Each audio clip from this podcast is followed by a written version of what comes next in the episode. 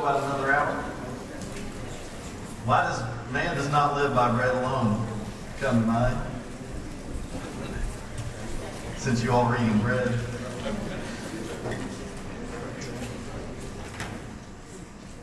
All right. If you've uh, got that outline, and they're laying around, I think those probably help you follow along. I'm not been referring to it, but you got your you got that outline. Owen, does everybody have? Or Jim's got some? If you didn't get one of these, let us know, and we'll Jim will make sure you get one. Just hold your hand up if you didn't get one. Everybody got one? Okay. So if you if you open it up to the inside pages under structure, uh, you can see where the outline reflects where I knew I'd be spending uh, more of my time. So you have the opening verses 1 and 2. Then the doxology verses 3 through 12. And we covered all that pretty well. And then the body of the letter begins in 113. And um, we're almost finishing this first section of the body, the call to be God's chosen people in the world. Live godly lives. And you see where we are now? And there are the five commands that we just covered uh, from 113 through chapter 2, verse 3. Now, a brief section here about uh, what does it mean to be the people of God, and then we'll get into the second section of the body. Uh, so let's look at uh, 2 and pick it up at verse 4 and go uh, to, the end, uh, to verse 10. So he says, As you come to him, the living stone, rejected by humans, but chosen by God and precious to him, you also, like living stones, are being built into a spiritual house. So here I think he's back to, again, helping them understand who they are. It's identity, again. They are chosen. They are immigrants. They're living in a land that's not their home. Uh, their, their citizenship is in heaven. And now, who are they? Well, Christ is the living stone. And upon him, God is building this structure of redemption. But who are we? Well, if he is the living stone, we are living stones. And God is also using us to build up this spiritual household. So he is the living stone. We might even say the chief cornerstone. Uh, as you can see in verse 6, he says, for, for in Scripture it says, See, I lay a stone in Zion, a chosen and precious cornerstone, and the one who trusts in him will never be put to shame. That's Isaiah 28, 16. Then he says, Now to you who believe, this stone is precious, but to those who do not, the stone the builders rejected has become the cornerstone. So Jesus is the living stone, and we are living stones, and he is using us to build up his spiritual household. Jesus is also the rejected stone. And so are we rejected stones. Um, that's the point of this letter. The audience that he's writing to, they are being rejected by their culture, by the people around them, because of their faith, because of their identification with Christ they are experiencing rejection, alienation, hostility. Well, in that sense, we are like Christ. We're like him in that we are living stones that God is building a spiritual household out of because he is the living stone. We're, we might be rejected people, but he also was rejected. And so he, he draws this nice parallel. And then in verse 9, you are a chosen people. He's back now to this idea of the elect, the chosen. He says, But you are a chosen people, a royal priesthood, a holy nation, God's special possession, that you may declare the praises of him who called you out of darkness into his wonderful light.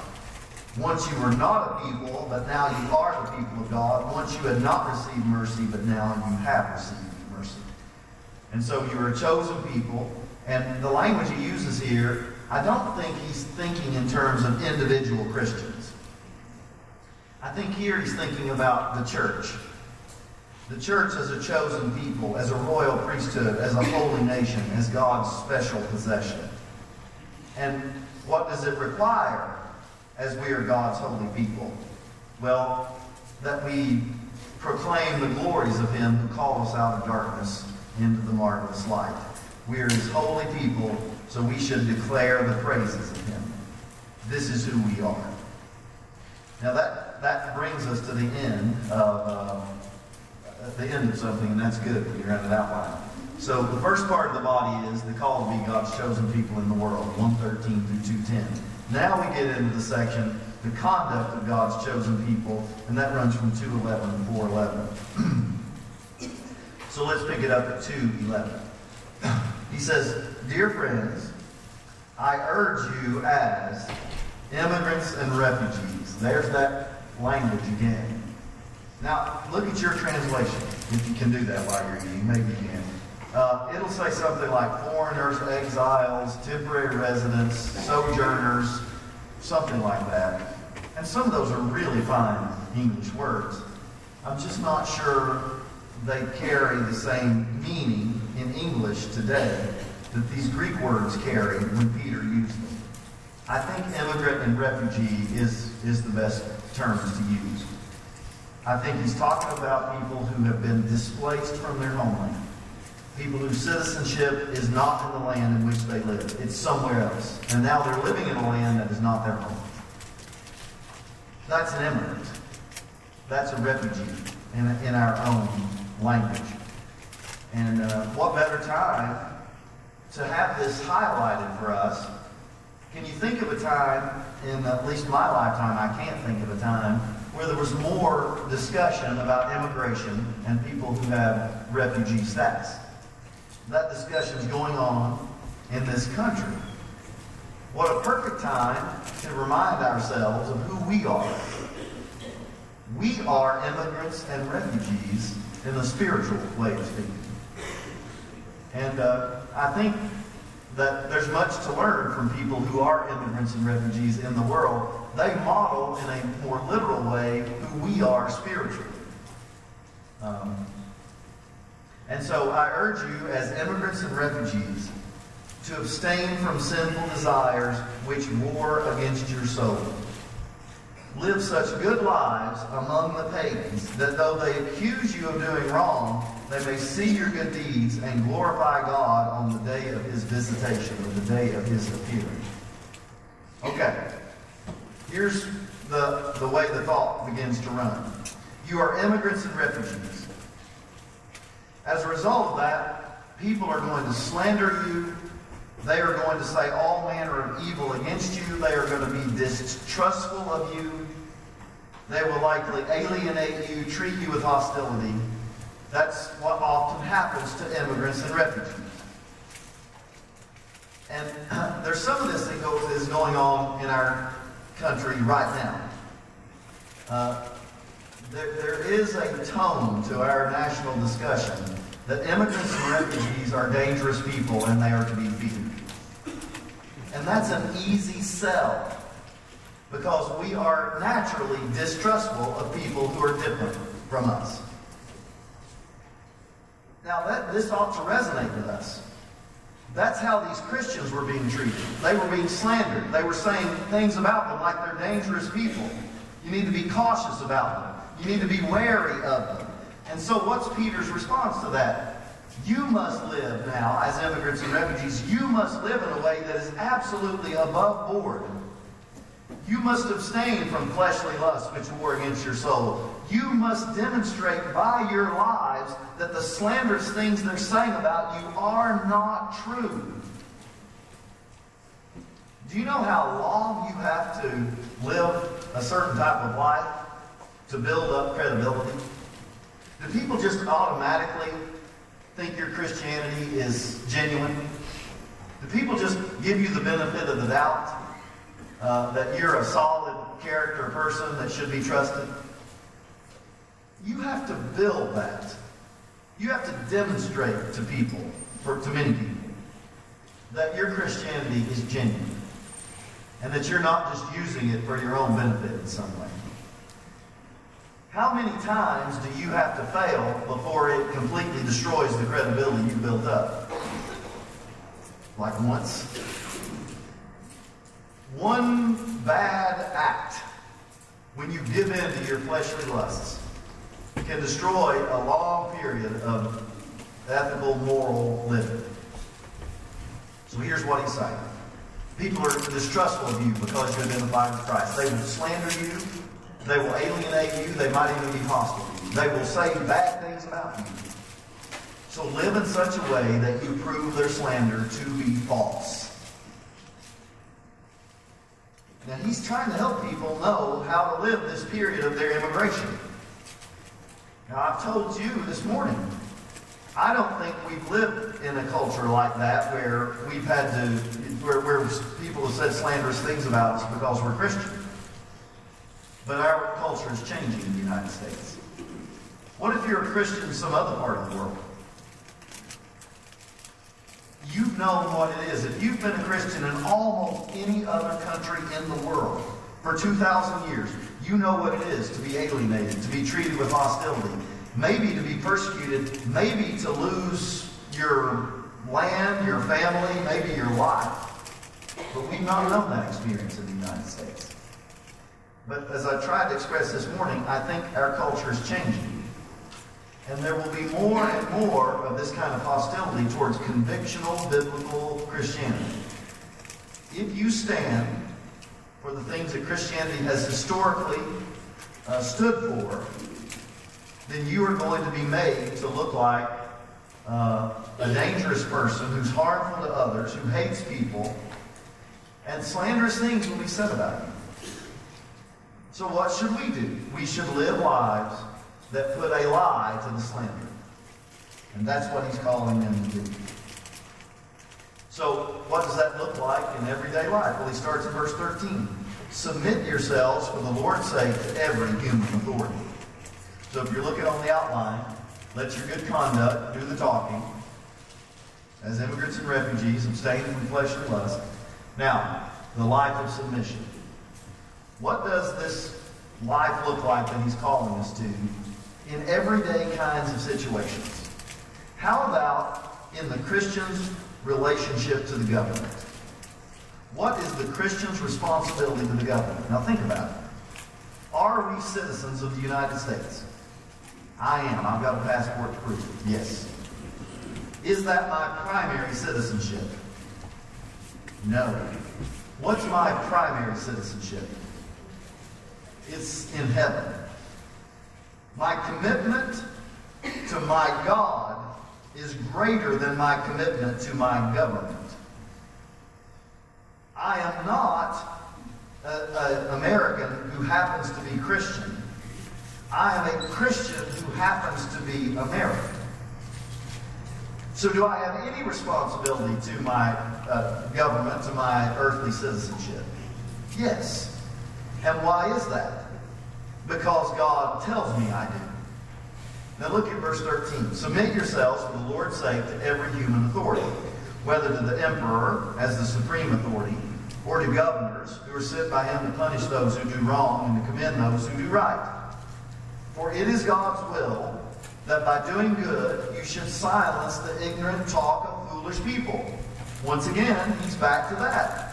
We should submit to the government because uh, people will slander you and say you're against the government. You're trying to undermine the government. You're trying to overthrow uh, your government.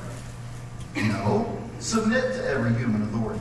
Verse 16 Live as free people, but do not use your freedom as a cover up for evil. Live as gods, slaves. Show proper respect to everyone. Love the family of believers. Fear God. There's that admonition again. Honor the emperor. Okay. So we do have a responsibility to the government. If you want to see more on this, read Romans chapter 13, verses 1 through 7, where Paul says governments are ordained by God uh, for the keeping of uh, order and for maintaining justice. So we have an obligation to submit to the government. Right? Even though my primary citizenship is in heaven, I do have a responsibility to submit to my earthly government wherever my citizenship might be. Does that mean that I am to submit to my government regardless? Do I owe absolute obedience to the nation to which I'm a citizen? Absolutely.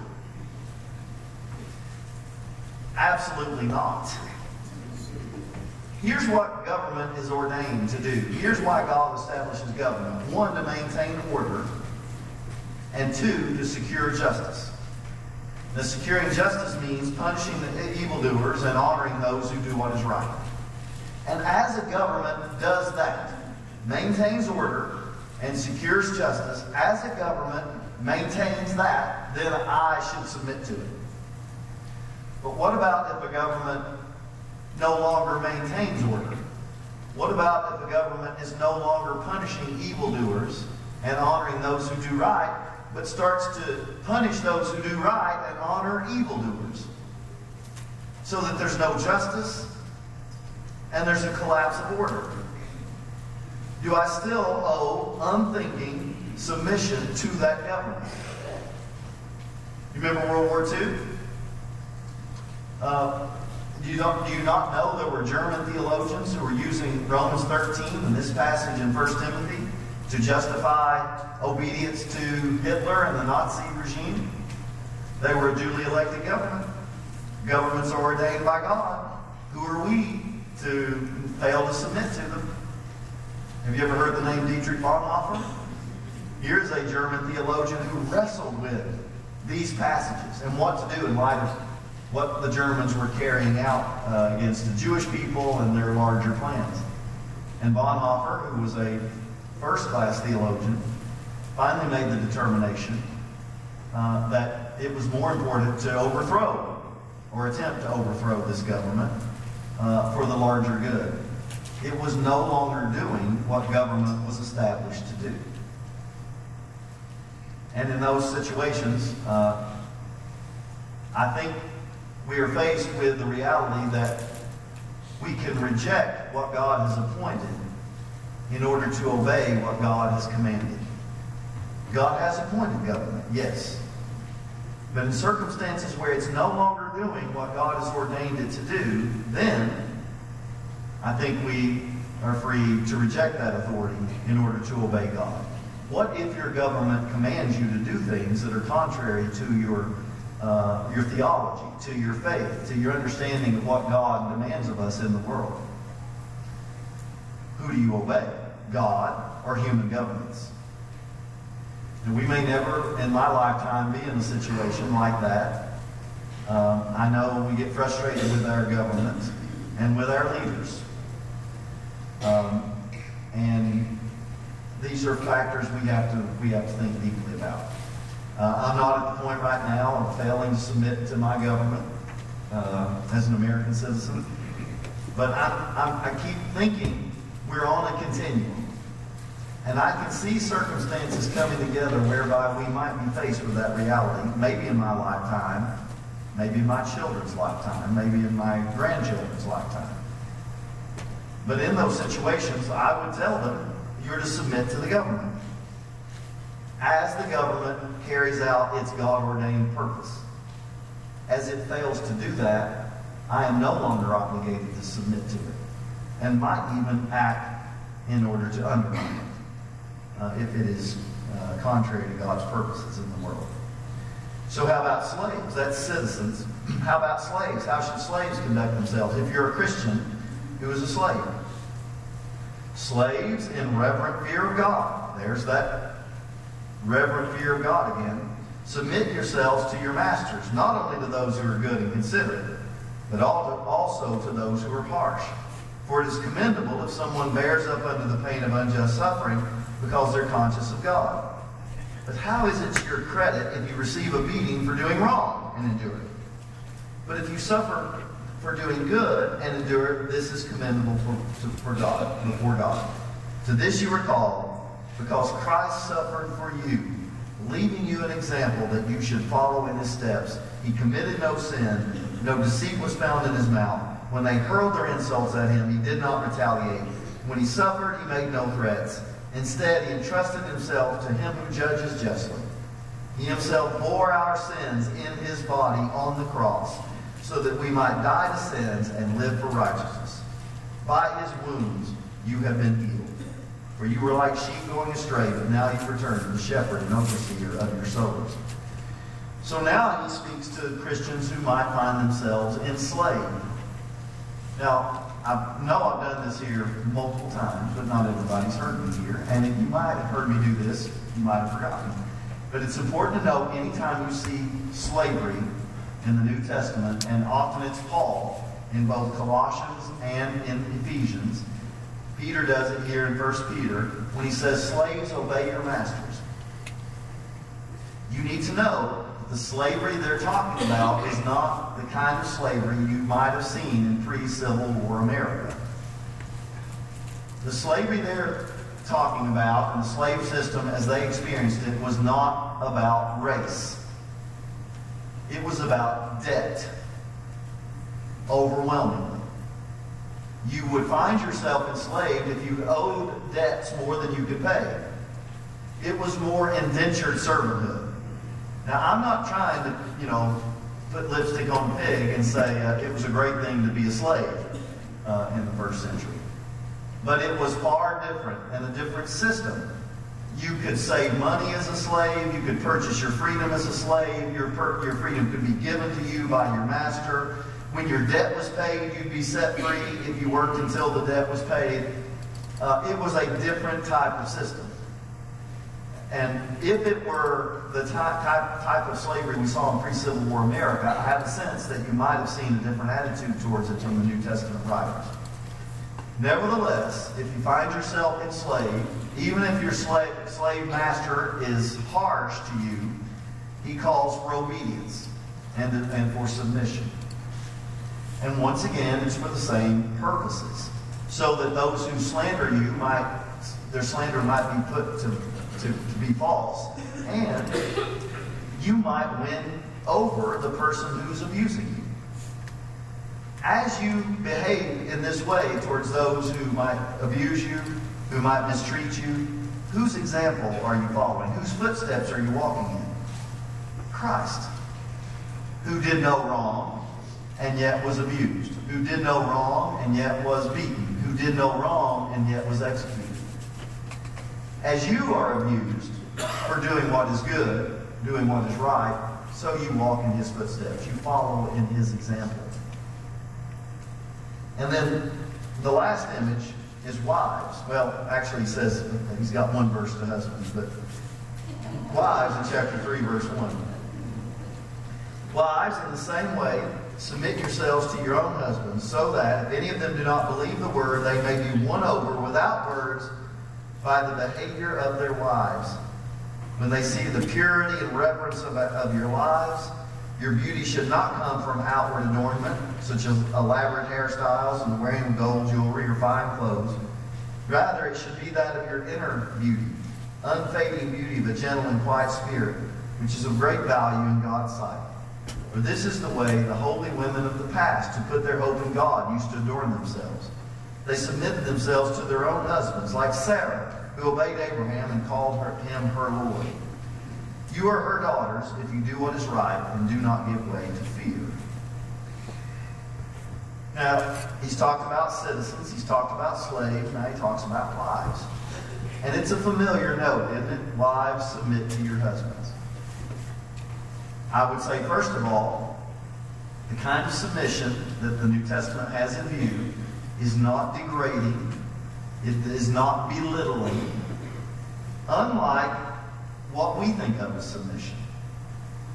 If I talk about somebody submitting, it usually carries those connotations of it's somehow degrading, it's making yourself small or less, uh, it, it's taking your dignity away. That is not what New Testament submission is about. In 1 Corinthians 15 28, Paul gives the image of Christ submitting to the Father that he may be all in all. Christ submitting, using the same word he uses here, Christ submitting to his Father.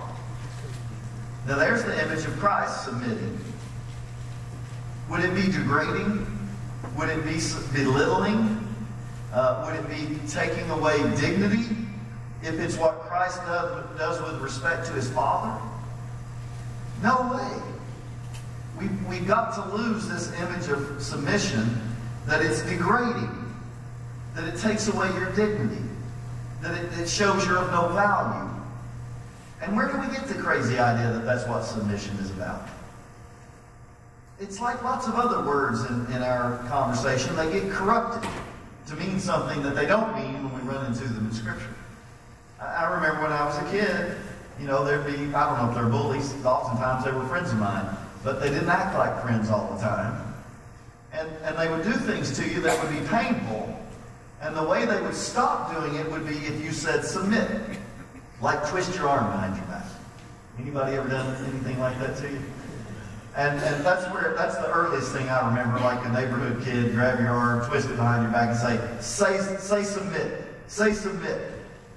And you know, you, you just endure it as long as you can, and then you finally say, I submit. Now, what kind of image does that portray? Is that how a wife's supposed to submit to her husband? And, and then, then as I got older, it got more where they, I remember at some point, like, I don't know, middle school, they'd squeeze me right there. Not just me, but we, heck, I probably did it to other people. And then say, say submit, say submit. And I mean, you're in pain. Is it just me that, that experienced these things? I guess what I'm saying is I was really bullied when I was in school. no, I wasn't. It was, uh, it was just we did this to one another. But these are the ways we, we talked about submission. It was degrading. It was saying, I'm, I'm, I'm weak. I'm weak. Stop. I can't make you stop, so I just so I'll, I'll, I'll say submit and you'll you'll leave me alone. That is degrading. That is belittling. That's not what submission means when, when, when Paul or Peter says, wives, submit to your husbands. It does involve yielding. It does involve the willingness to surrender control. But it is not defiling and it is not degrading. Wives, submit to your husbands. Now, what that will look like in any given time and space has to be negotiated in that culture. And it should be a discussion that happens in the community of faith. What does it look like for a wife to submit to her husband? Well, it depends on where you live and, and at what time you live. Uh, I remember uh, my grandmother, uh, who lived in a different time. I remember her talking about, like, let's say if a woman got a job working outside the home. In my grandmother's mind, this was disrespecting her husband. Now, what was her logic in that? Well, that was the wife saying her husband can't take care of, of the family, so I'm having to help him. And that was disrespectful to the husband. Now, that sounds so foreign uh, to uh, what people might think about those kind. I mean, if a wife has a job today, I don't think anybody thinks that's disrespectful to the husband. I mean, if it's an upstanding job. you know, you know what I'm saying. Um, just let me clarify that. There might be jobs that would be disrespectful, but an upstanding job for a woman working outside the home. I recall, I'm just using my grandmother as an example here of a different time. I remember my grandmother suggesting that if a woman went out to eat, like dinner, without her husband, that somehow that, that was disrespectful to her husband. I don't think that would be true uh, in Shawnee this afternoon. Different cultures have to negotiate what wifely submission looks like, and it should be something that is, that is part of how the community of faith thinks about such matters. But that has to be negotiated. But whether or not it, it is true, I don't know how you cast this aside. It, it does call for submission. And why? So that the husband might be won over. So, if he's an unbeliever. So here are two reasons for this discussion about submission to the government, slaves submitting to their masters, wives submitting to their husbands. It is one, to put a lie to the slander against you that says you're trying to undermine our systems of government, you're trying to, you as Christians are trying to undermine our family structures. No. Put a lie to the slander by living a life that is upstanding. And the second reason is that you might win other people to Jesus. Whether it be the master, uh, whether it be your husband. Now, after all that, look at that. It's, it's six verses of wife's responsibilities to, towards the husband. One verse for the husbands. Husbands, in the same way, be considerate as you live with your wives, and treat them with respect as the weaker vessel, and as heirs with you of the gracious gift of life, so that nothing will hinder your prayers. Now that sounds rather countercultural, doesn't it? How do you like that? Be considerate as you live with your wives. Treat them with respect as the weaker partner. Now that's not, that wouldn't be politically correct language, would it? To, to respect your wife as the weaker partner. I do not think that Peter means weaker morally, weaker spiritually, weaker intellectually. I think Peter has one sense in which he, he calls the wife the weaker vessel. I think he just means in physical strength.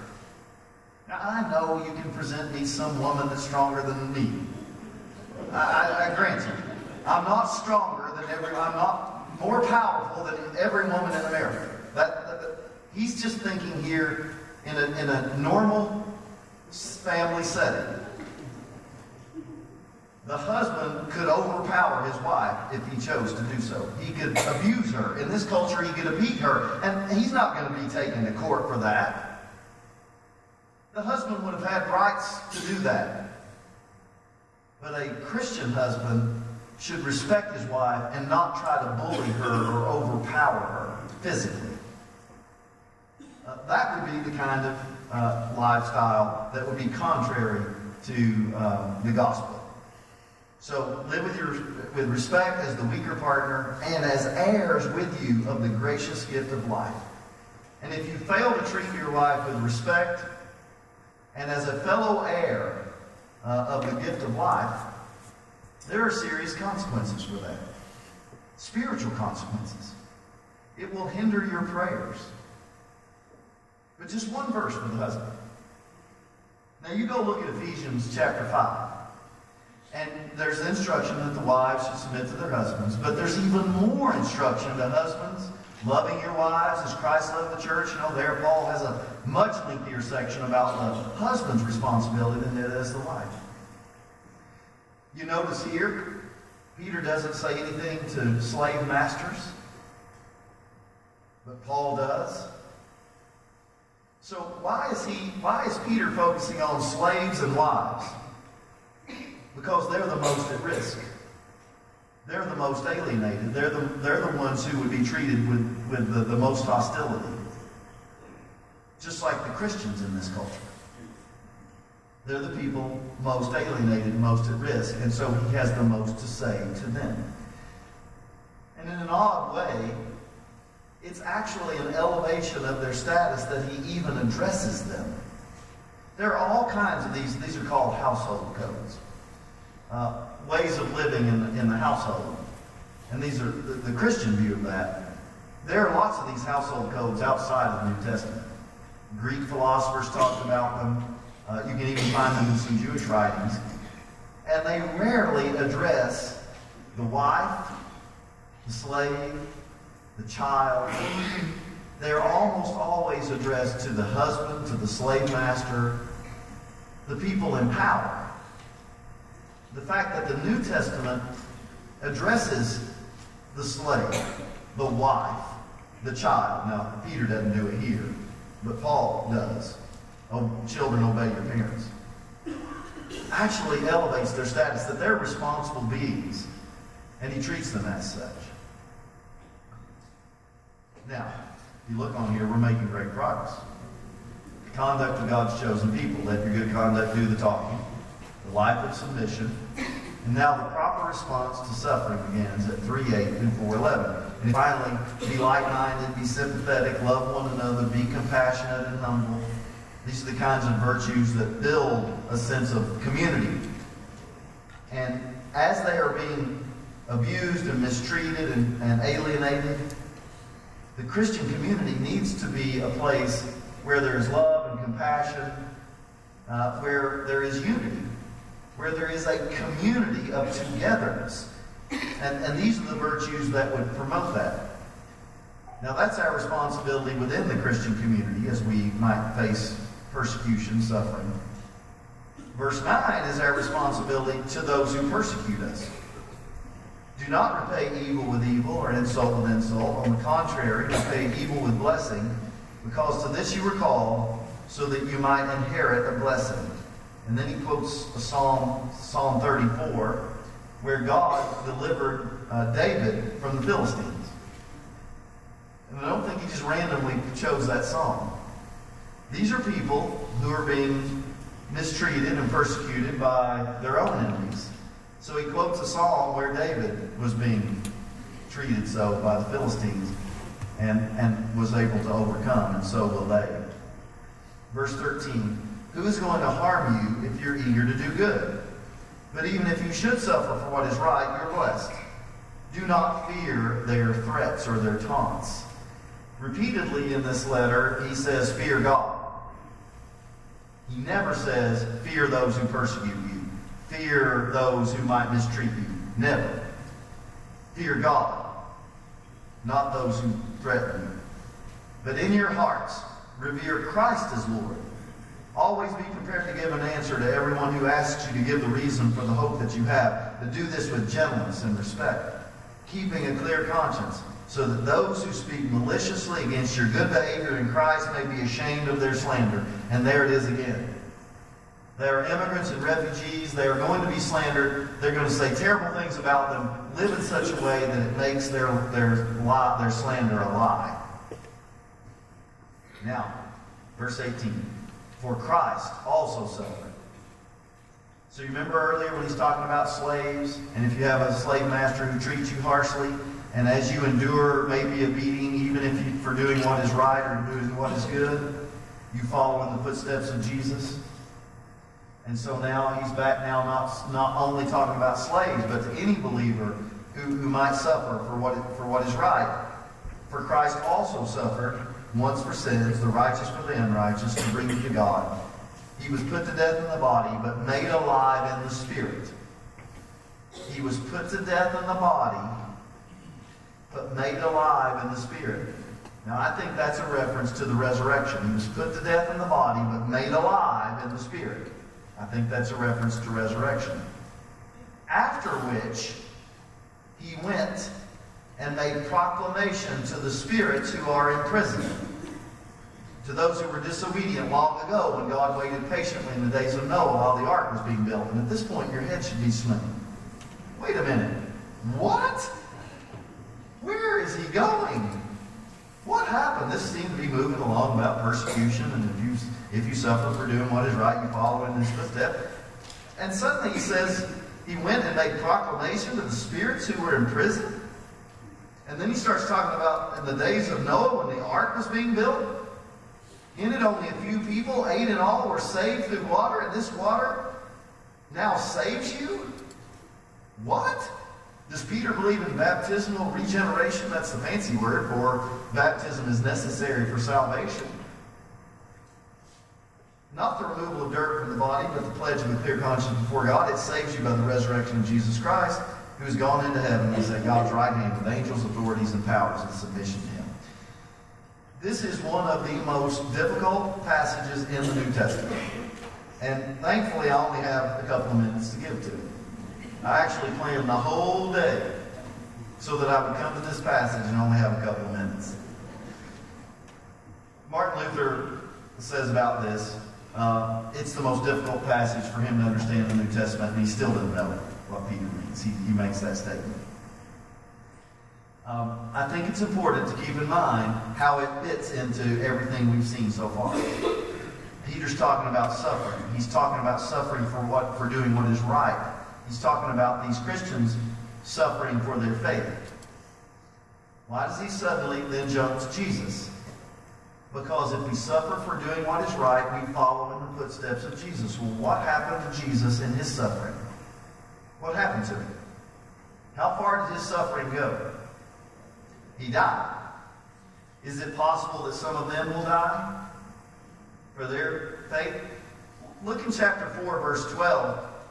Just, just so you, you, you'll know, that's not out of the question here. He says, Dear friends, do not be surprised at the fiery ordeal that, is, that, that might come upon you to test you.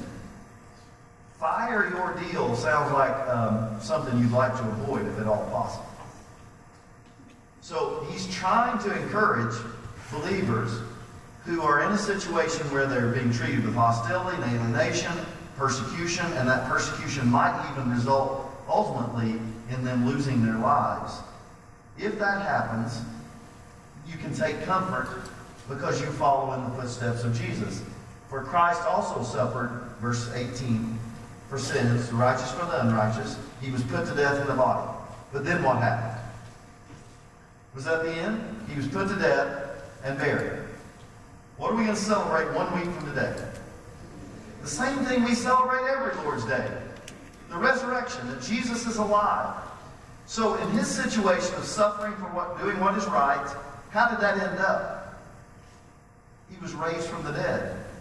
What was his resurrection? A vindication. That, that he was the Messiah.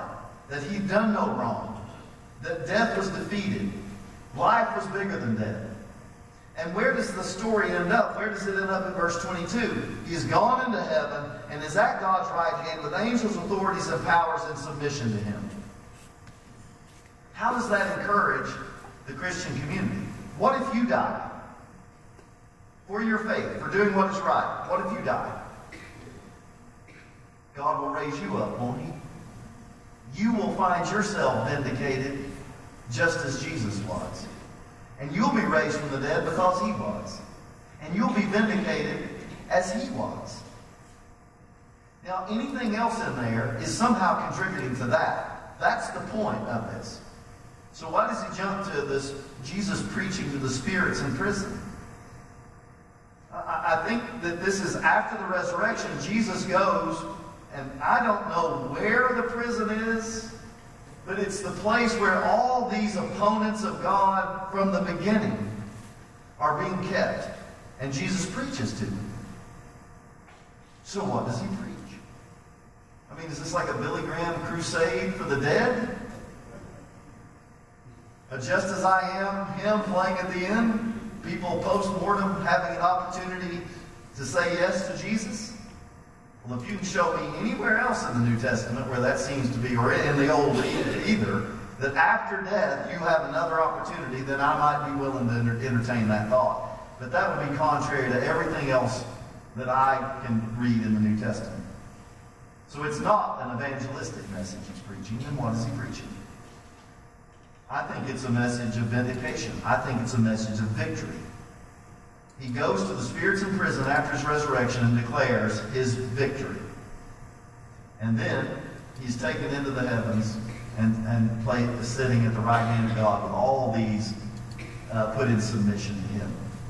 It's a picture of victory and vindication. That's precisely the image Peter wants to convey to these Christians who are suffering for doing what is right. A picture of vindic- of victory and vindication. Now, what about Noah? How does Noah factor into all this? Well, that's a complicated issue that I just don't have time to address, so I'm moving right along. Now, I'll say one small thing about it.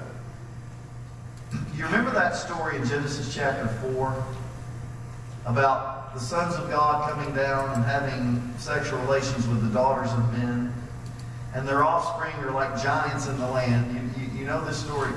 This becomes, in Jewish literature, a, a picture of like almost the archetype of disobedience to God. And, and I think he uses that image because it would resonate with his audience. For, for the people who are being, the spirits who are being held, the spirits in prison, are somehow tied to these sons of God coming down to the daughters of men and almost becoming the model of those people who are disobedient to God. And Jesus was victorious over all. And, and, I, and, and I think that's how you get to, that's why he brings up um, the Noah story here. Um, and beyond that, I'm just going to move on. I don't think it's baptismal regeneration. I don't think Peter's arguing for that. I don't think, last thing I'll say that. If you think that he's arguing that water saves you, like in the Noah story, did the water save the people in Genesis? in the story in Genesis, which follows immediately upon those sons of God coming down to the daughters of men, by the way. That's Genesis 6, 1 through 4. And then this is Genesis 6, the latter part. Then you have the Noah story. Did the water save them? No, the water was the instrument of destruction. What saved them? The ark is what saved them. And so when he, when he really gets down to it, it's not baptism that saves you, he says. It's a pledge, baptism is a pledge of good conscience to God. And then he qualifies it even more. It saves you by the resurrection of Jesus Christ. So now he's back sounding like something that sounds a bit more orthodox. Now, when we get to chapter 4 on our outline, uh, we are, we've got the proper response to suffering, model Christ in your conduct, model Christ in your suffering, and then I'm suffering for doing good, vindication for suffering unjustly, like Christ, model Christ in your suffering, 4, 1 through 6. I'm actually going to skip over this. It's, it's more of what I've already been talking about, and I'm going to go to 4, 7 through 11 where he talks about living the present in light of the end. He says in chapter 4, verse 7, the end of all things is near. Therefore, be alert and be sober minded so that you may pray. Above all, love each other deeply because love covers a multitude of sins. Uh, now, James has the same uh, statement. Uh, it's also uh, drawn from Proverbs chapter 10, verse 12. It's James chapter 5, verse 12. Uh, love covers a multitude of sins. Offer hospitality one another without grumbling. Each of you should use whatever gift you receive to serve others as faithful stewards of God's grace in its many forms. If anyone speaks, they should do so as one who speaks the very words of God. If anyone serves, they should do so with the strength God provides so that in all things God may be praised through Jesus Christ. To him be the glory forever and ever. More words about how to live the immigrant existence as a believer in a world that is not our home. He refer, he appeals to many of the same themes we've seen uh, up to this point. Uh, being sober-minded and alert sounds like girding up the loins of your mind and being sober-minded. The call to love each other deeply goes back to love one another out of a pure heart. Um, uh, radically love one another out of a pure heart.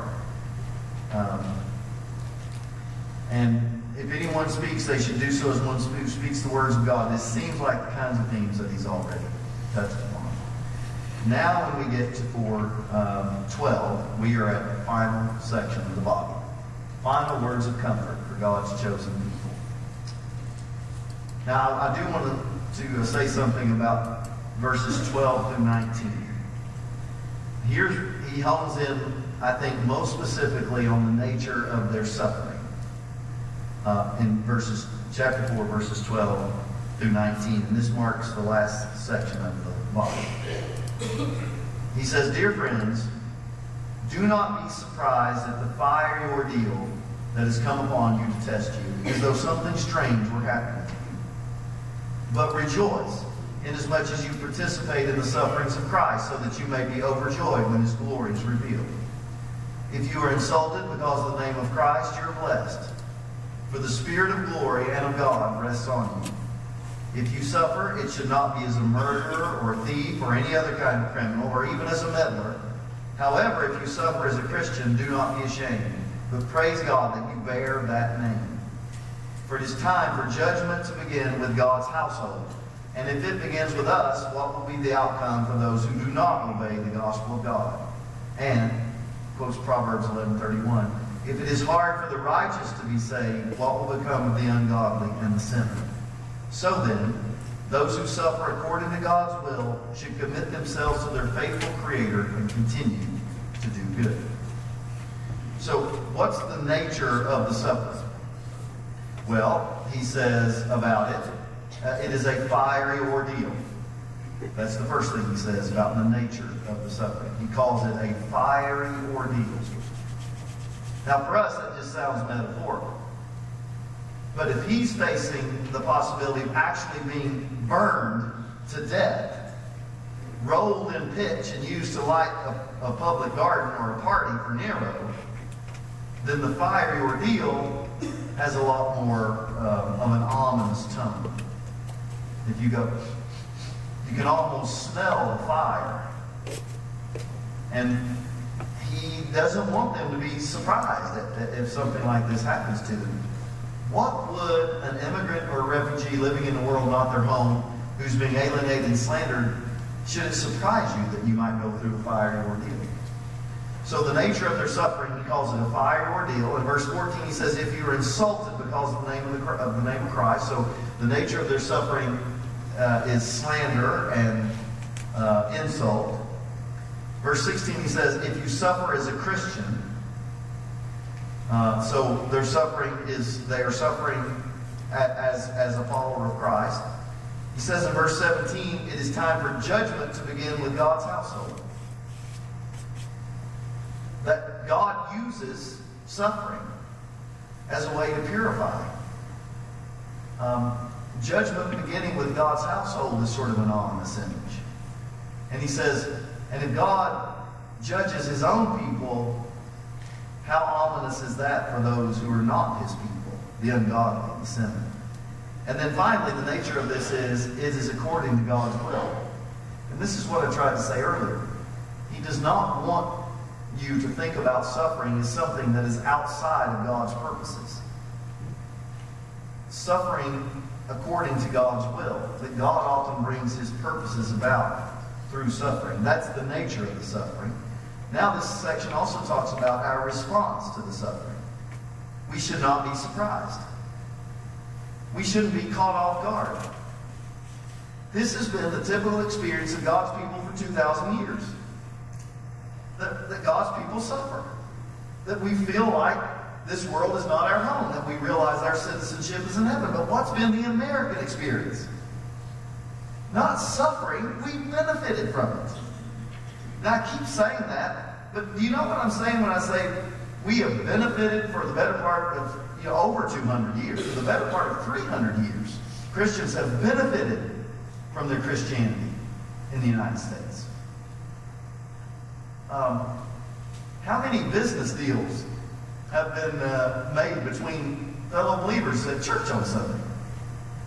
How many politicians have been elected because they identified overtly with Christianity?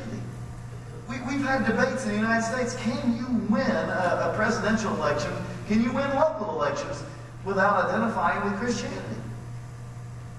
I mean, the James Lankford story is a remarkable, amazing story. That here's a person who was head of the youth ministry at the Baptist Church of Oklahoma and basically ran Falls Creek. And I remember the day I was at OBU when we started getting the message that James was resigning to run for the House of Representatives, to represent Oklahoma in the House of Representatives in Washington, D.C. Are you crazy? He can't win an election. He's not a politician. He won. And, and then there was an opening for a Senate seat, and he ran for that, and he won that. With almost no background as a politician. Could he have done that without his identification with Baptists in Oklahoma? No way. Now, I don't fault him for that at all. I'm just saying that it's part of the benefit that we've received in the United States. Could Peter have envisioned someone running for political office in Rome in the first century and winning by running on a Christian platform? No, they'd be arrested and thrown into jail. There's been social benefits, there's been political benefits, but those benefits are dwindling. And, and, the, and I think we're losing that benefit more and more. And so we shouldn't be astonished or surprised if we find ourselves as Christians living in America having the same experience that almost all Christians have had for 2,000 years. And that is knowing what it is to pay a price for identifying with Christ. Verse 13. So he says in verse 12, don't be surprised, don't be caught off guard, don't panic. The second thing is rejoice. Rejoice in as much as you suffer, you follow in the footsteps of Christ who suffered. And he's already talked about how we can find joy in suffering. Verse 16, do not be ashamed. If you suffer, if you are alienated, do not be ashamed. And then in verse 19, commit yourselves to your faithful Creator and continue to do good. Commit yourselves to your faithful Creator. That's interesting that that sort of, sort of comes out of nowhere. He's not talking about God as creator anywhere in 1 Peter. And now he uses the image of God as a faithful creator. When, when things start to go haywire, when you find yourself suffering, when the world seems to have turned against you, maybe it's important to remember that God is the creator of all things and he has not lost control of his world. Even if it feels like maybe that's what's happened in your own circumstance. So, in your situation of persecution, in your situation of suffering, entrust yourself to be confident in your faithful Creator and continue to, to do good. Now, in chapter 5, look on the outline, some final exhortations to stand firm in the true grace of God. He says in 5.1, to the elders among you. Now, I think this is a reference to pastoral leaders to the elders among you. I don't think he's talking about the grandpas among you, like me. It's not, a, it's not an age issue here. Elder here, I think, refers to pastoral leadership in the churches. I appeal as a fellow elder and witness of Christ's sufferings, who also will share in the glory to be revealed. Shepherd God's flock that is under your care, watching over them, not because you must, but because you are willing, as God wants you to be. Not pursuing dishonest gain, but eager to serve. Not lording it over. Not using your authority as a pastoral figure in a way that it's like throwing your weight around over those entrusted to you, but being examples to the flock. And when the chief shepherd appears, you will receive the unfading crown of glory uh, that's a beautiful image. Like back there in chapter 1, he talked about as he's appearing, glory and honor and praise. Here is this image of receiving the unfading crown of glory. But here it specifically is being uh, entrusted to those who are the pastoral leaders among you. Think about the role your pastors, the pastoral leaders would play if you are being persecuted, if there is a persecution going on of the people of God. Who are the first to be arrested? The leaders. Who are the first to be beaten? Who would be the first to sort of pay the price for that? It might be your pastoral leaders. But even in the face of that, shepherd the flock of God. And in times like this, it would be no time more important than to have strong pastoral leadership. And when he talks about elders, I don't think they thought in terms of a senior pastor. These people would have been living in house churches, and you would have to have multiple pastoral leadership from house to house. And, and, he, and he's, he's pointing out the importance of those who shepherd the flock in times like these, and it's true in all times. What is the value of a good shepherd? What is the value of a pastoral leader who's committed to the church and committed to the gospel, what's the value of someone like that? How much should you value your pastoral leadership? And I know pastoral leadership can, can go awry, and, and you can have pastoral leaders who are ministering for uh, bad motives, and they're doing it, uh, as he says here, for dishonest gain, they're, they're throwing their weight around because of some gratification they get out of it. But how about good shepherds? Like the ones you have here that I know. What's the value of those people? How much should you hold them in high regard and respect them?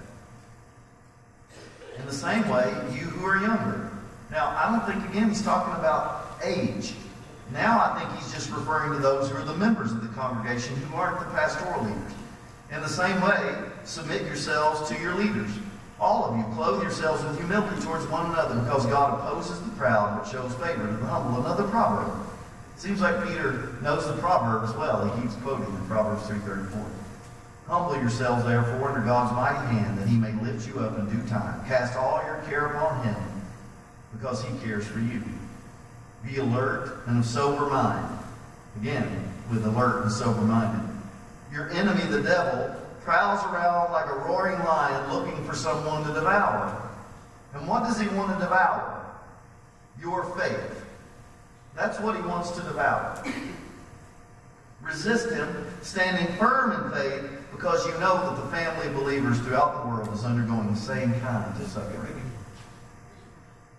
And the God of all grace, who calls you to his eternal glory in Christ, after you suffer for a little while, will himself restore you and make you strong, firm, and steadfast. To him be the power forever and ever.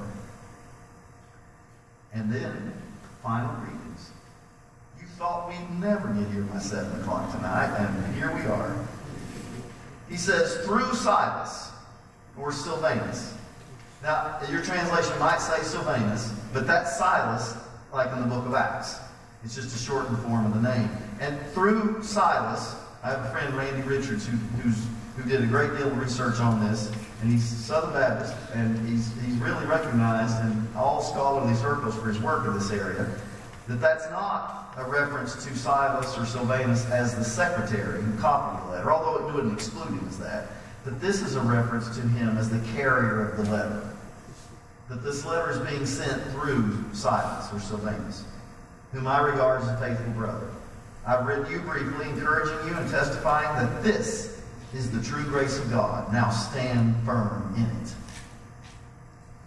She who is in Babylon, chosen together with you, sends her sends you her greetings, and so does my son Mark. Greet one another with a holy kiss. Peace to all of you who are in Christ. She who is in Babylon. Now, Babylon doesn't exist when he's writing this letter. But what was Babylon? For any Jewish person, it was the place of their exile. What you call them in the first verse? Exiles.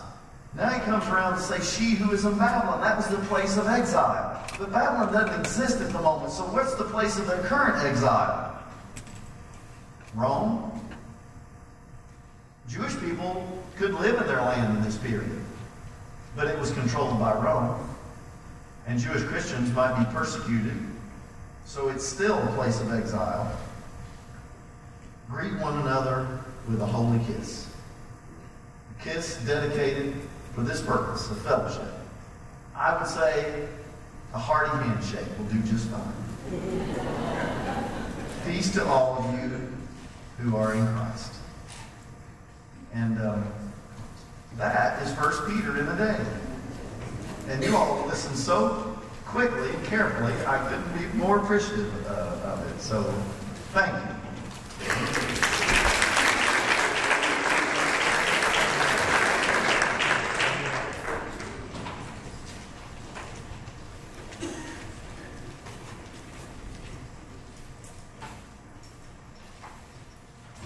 All right, just a reminder as you head out, if you would like to give toward the love offering, there's a silver bowl in the back. Um, you have a chance to do that. We'll hold Dr. Kelly's check for a couple of weeks, uh, not because he did a bad job, but just because if you don't have money to give tonight and you would like to give toward that, you'll have a couple of Sundays uh, to be able to be able to do that. I know you want to come up and thank him for that. Wednesday night, no meal, no children's activities, but we will be here at 6.30, from 6.30 to 7, for a prayer time, very focused prayer time for Holy Week.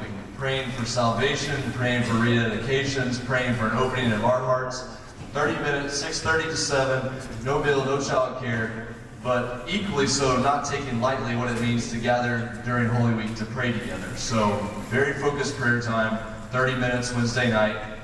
Thursday, building is open polling hours, 7 a.m. to 7 p.m. Uh, for our service in the main building. Friday night, Good Friday service at Capitol Hill at 6.30. Sunday, we have the two services, Sunday morning, 9 and 1045. We, we got some more preschool uh, help this morning. We still need about five people who can help with extended care on Sunday morning with our preschoolers. So if you could attend one service and help the other, we still could use about five or six people um, to do that. Other than that, I think we're, we're set. Excited about God's work uh, during this week. Be aware of those conversations that the Lord gives you this week with people um, as we, prepare for Easter. Let's pray for Dr. Kelly, for his family, um, and then we'll be dismissed you'll have a chance to come up and give him a hearty handshake, and we'll go from there. Father, thank you for the gift of today, uh, gathering with churches around the world on Palm Sunday, thinking about the joy of studying something like First Peter on this day, your grace and mercy at work in our lives. Father, I pray this week that our hearts and minds would be set on you in a fresh way. We celebrate the resurrection every week as we gather together, every day as we wake up with that same grace that comes from you. Uh, but once a year, being able to think about this in a very unique way and, and still living in a culture where people uh, recognize the Easter holiday, even though there's so much confusion about it. And so, God, let us be ready to have those conversations and, and invite people to come and see and come and participate, come and learn, God, that their hearts will be open. God, thank you for Dr. Kelly, for his investment in our lives and his investment in Emmaus over many years. God, we pray for uh, Angie and Luke and Levi. God, we pray for their family that you'll continue to guide them uh, in the days to come. Father, we give you praise for this day together. In Jesus' name.